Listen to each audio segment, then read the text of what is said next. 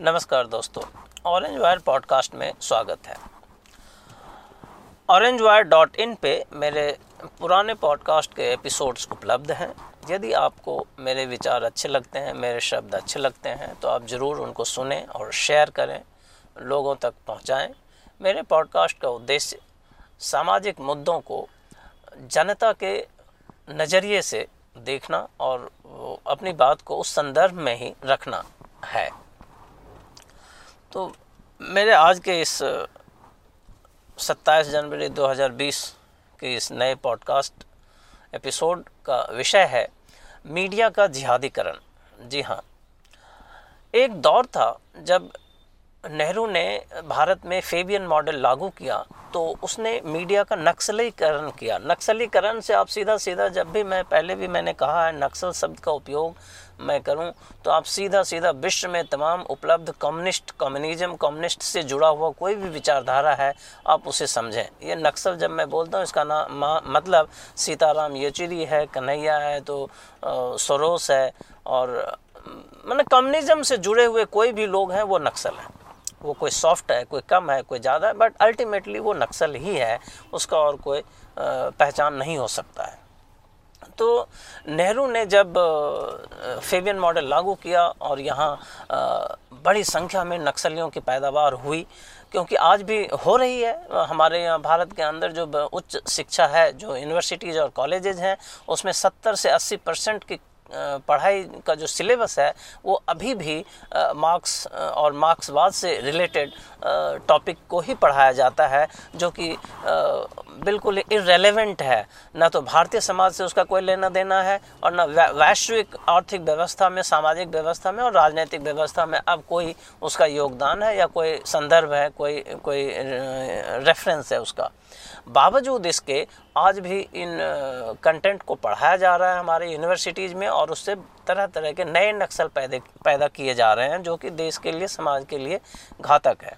खैर मेरा फोकस आज मीडिया के नक्सली और जिहादीकरण पे है। तो नेहरू ने मीडिया का नक्सलीकरण किया, जिसका परिणाम आज भी दिख रहा है, जो कि ये विचारधारा है, इतनी जल्दी ये समाप्त नहीं होती है। अब नक्सल मीडिया आज की तारीख में आप, आपके सामने जो है, आप देख सकते हैं रवीश कुमार है, प्योर नक्सल मीडिया का रिप्रेजेंटेशन करता है वो, एक नेता है वो नक्सल मीडिया का। और जितने भी अभी भी नेहरू सपोर्टर हैं, गांधी सपोर्टर हैं गांधी से मतलब है नेहरू ख़ानदान के सपोर्टर हैं। आप समझ जाइए वो नक्सल मीडिया है। लेकिन अभी हाल के दिनों में 9/11 के बाद और जब वहाविज़म अपने चरम पे है और इस्लाम का, को और विस्तार करने की बात जब आई, जब पेट्रोल डॉलर खारी के देशों में पैदा हुआ और पाकिस्तान जैसे देश बने जहाँ से जिहादी का एक एक ट्रेंड जिहादी तैयार किया गया लाखों की संख्या में तो एक मीडिया सपोर्ट की भी इनको ज़रूरत हुई और एक जिहादी मीडिया वर्ग तैयार किया गया। अब इनका काम क्या है? जिहादी मीडिया का काम है कि जिहाद के नाम पे जो मानवता के साथ निशंस कृत्य किए जा रहे हैं, जिहाद के नाम पे जो हत्याएँ की जा रही है पूरे विश्व में, चाहे वो दक्षिण अफ्रीका हो, रवांडा हो युवांडा हो, या फिर पाकिस्तान हो, बांग्लादेश हो, या फिर आपका यूरोप हो, और अमेरिका हो, और भारत हो जहाँ जहाँ भी जिहाद के नाम पे काफिरों के खिलाफ एक अभियान चल रहा है सुसंगठित तरीके से, जो मदरसा से शुरू होता है, बहाविज़म के पैसे से शुरू होता है और ऊपर तक, पार्लियामेंट तक जाता है, जिसे आप ओवैसी के रूप में देखते हैं। और फिर वो मीडिया उसको अब क्या है, उसको प्रोटेक्शन चाहिए बौद्धिक। अब बौद्धिक प्रोटेक्शन के लिए सऊदी अरब और खारी के देशों से बड़े पैमाने पे एक जिहादी मीडिया का संरचना रचा गया। इसके अंदर दो पॉलिसी लाई गई। एक तो खुद अपना मीडिया हो। अब खुद अपना मीडिया का संदर्भ आप देखें तो अल जजीरा से आप समझ सकते हैं क्योंकि सम, ये बड़ी ही सूक्ष्म चीज़ें हैं जिसको समझने के लिए आपको काफ़ी रिसर्च की आवश्यकता होगी क्योंकि बाहर से ये चीज़ें इतनी सरलता से दिखती नहीं है। तो बड़े उदाहरण से आप बेहतर समझ सकते हैं। आप अल जजीरा लें तो ये पूरी तरह से एक जिहादी मीडिया है जो हमेशा कवर फायर देता है जिहादी तत्व को इस्लामिक रेडिकल इस्लामिक टेररिस्ट को। इसका काम ही है उसको सहायता करना, उसको समर्थन देना, उसके बारे में एक सहानुभूतिपूर्ण वातावरण तैयार करना। भले ही वो इंसानों को मारता रहे, लेकिन वो उसके साथ खड़ा रहे, उसको जस्टिफाई करता रहे। और लेकिन एक एक चैनल से काम नहीं चलेगा।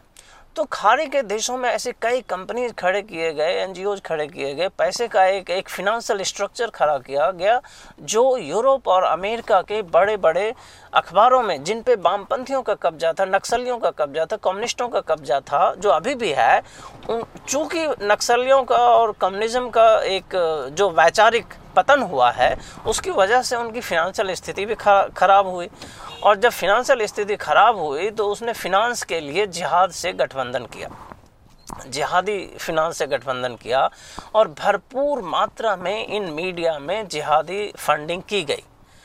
अब कौन ये मीडिया ये इसमें सबसे ऊपर है बीबीसी उसके बाद New York Times Washington Post the Guardian स्पीज Germany में एक मीडिया हाउस है स्पीगल एएफपी फ्रांस का इन सब में आप यदि इनके फिनेंशियल स्ट्रक्चर पे जाएँगे तो इसमें कहीं ना कहीं आपको घूम के, फिर के बड़े लंबे लूप से इसमें आपको खारी के देशों से जिहादी फंडिंग आपको नज़र आएगा और बड़ी मजबूती से नज़र आएगा। जब जिहादी फंडिंग हो गया तो उस, उसने कहा कि भाई मेरे विचार भी इसमें आने चाहिए। उसके लिए अब देखिए लोकलाइज्ड ने पत्रकारों को उसने भर्ती करना शुरू किया। अब जिन पत्रकारों का करियर किसी एशियन देश में समाप्त हो गया, उनको अमेरिकी अखबारों ने जगह दी। उदाहरण के तौर पे बरखा दत्त। अब जब उसका करियर यहाँ समाप्त हो गया और लोग समाज में जागृति आई, समाज ने देखा कि एक जिहादी पत्रकार है जो हमेशा पाकिस्तान के साथ खड़ी होती है या इस्लामिक आतंकवाद के साथ खड़ी होती है, उसको जब यहाँ पर प्रश्रय और ऑडियंस कम हो गया उसका तो वाशिंगटन पोस्ट और न्यूयॉर्क टाइम्स जैसे लोगों ने उसको अपने यहाँ जगह दे दिया, क्योंकि उसका फंडिंग जो है उसी बात के लिए है। इसी तरह पाकिस्तान मूल के बहुत सारे जिहादी मानसिकता वाले पत्रकार को जगह मिली बीबीसी में और गार्डियन में, और जितने भी ये वाशिंगटन पोस्ट न्यूयॉर्क टाइम्स में ऐसे जगहों पर और इनके पोर्टल पे। और इन फंडिंग को यहाँ भी किया गया, जैसे आप ऑल्ट मीडिया देखते हैं यहाँ बहुत सारे केवल पोर्टल है, न्यूज़ पोर्टल है, जिसका नाम आप सुनते होंगे कभी कभी द वायर है। द वायर तो खैर पूर्ण रूप से एक नक्सल पोर्टल है, कम्युनिस्ट पोर्टल है तो इसमें सबकी फंडिंग आती है। सरोज से भी फंडिंग आएगा और जिहादी फंडिंग भी आता है। लेकिन अन्य जो है, जैसे शेखर गुप्ता हो गया, द प्रिंट, जैसे राघव बहल हो गया, द क्विंट, इन सब में जिहादी फंडिंग आता है, किसी न किसी रूप में। और इसलिए मैं कहता हूँ, इनको ये जिहादी पत्रकार है, जो जिसके नामों से आप समझ सकते हैं, उसमें आप शेखर गुप्ता को समझ सकते हैं रवीश कुमार को समझ सकते हैं आरफा खानम शेरवानी को समझ सकते हैं राना अयूब को समझ सकते हैं। ये आज की तारीख में जिहादी मीडिया पत्रकारों का लीडर है। अजीत अंजुम को आप देख सकते हैं। तो ये एक वर्ग है, बहुत बड़ा वर्ग पैदा हुआ है, जो केवल जिहाद को प्रोटेक्शन देने के लिए उनको एक बौद्धिक एनवायरनमेंट बौद्धिक सुरक्षा कवच देने का काम कर रहा है लगातार। और मीडिया हाउस की बात करें तो बीबीसी इसमें सबसे आगे है।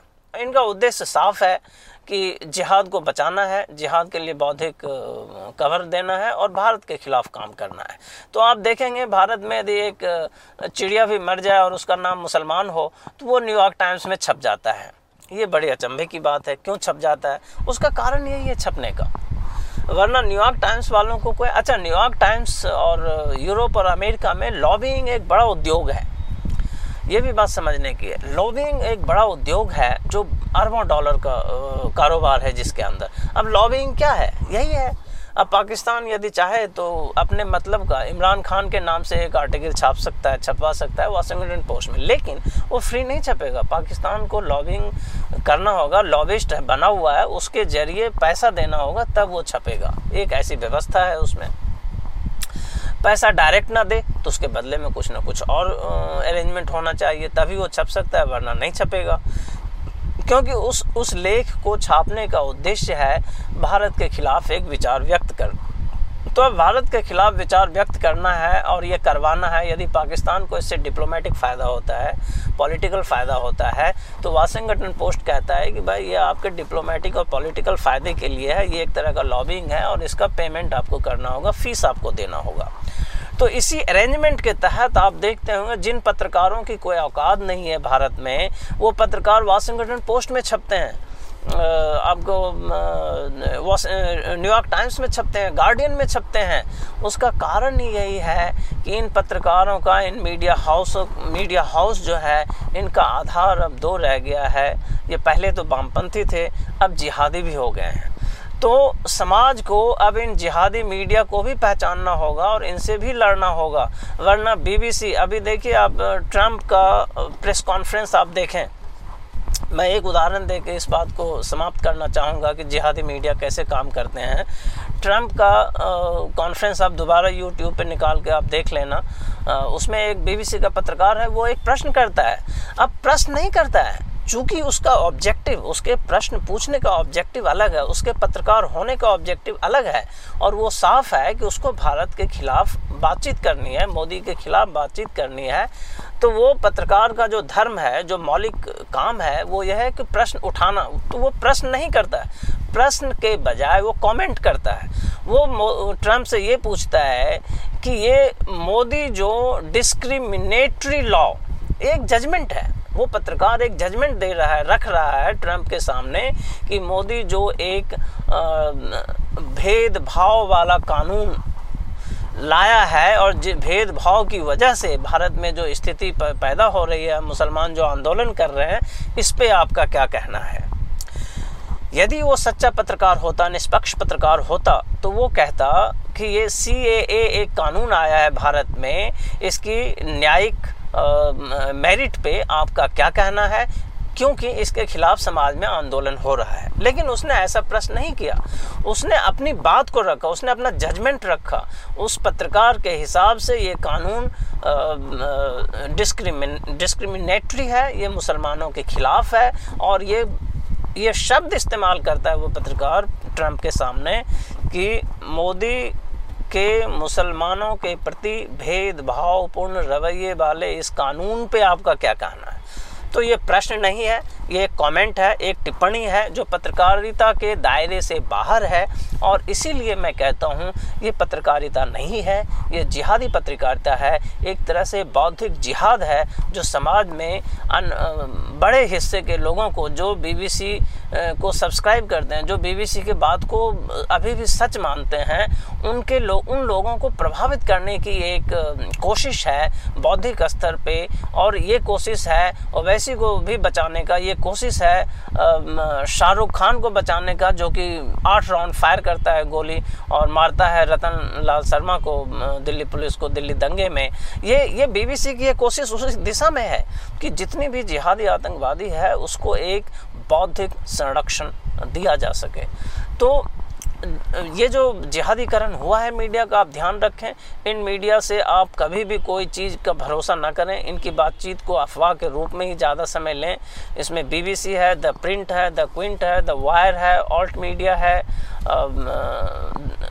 आप बड़े लोगों में आप देख सकते हैं राजदीप सरदेसाई है, आरफा खानम शेरवानी है राना आयूब है उसके बाद आपका अजीत अंजुम है ऐसे और भी पूरा एनडीटीवी है। एनडीटीवी तो पूरी तरह से जिहाद और नक्सल का एक एक कह सकते हैं केंद्र है।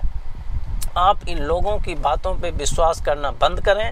ये जिहादी आ, मीडिया हो चुका है और ये केवल और केवल जिहादियों के कृत्यों को पापों को छुपाने का एक बौद्धिक प्रयास कर रहा है। तो आप जिहादी मीडिया को पहचानें उससे बचें और देश को समाज को बचाएँ। धन्यवाद।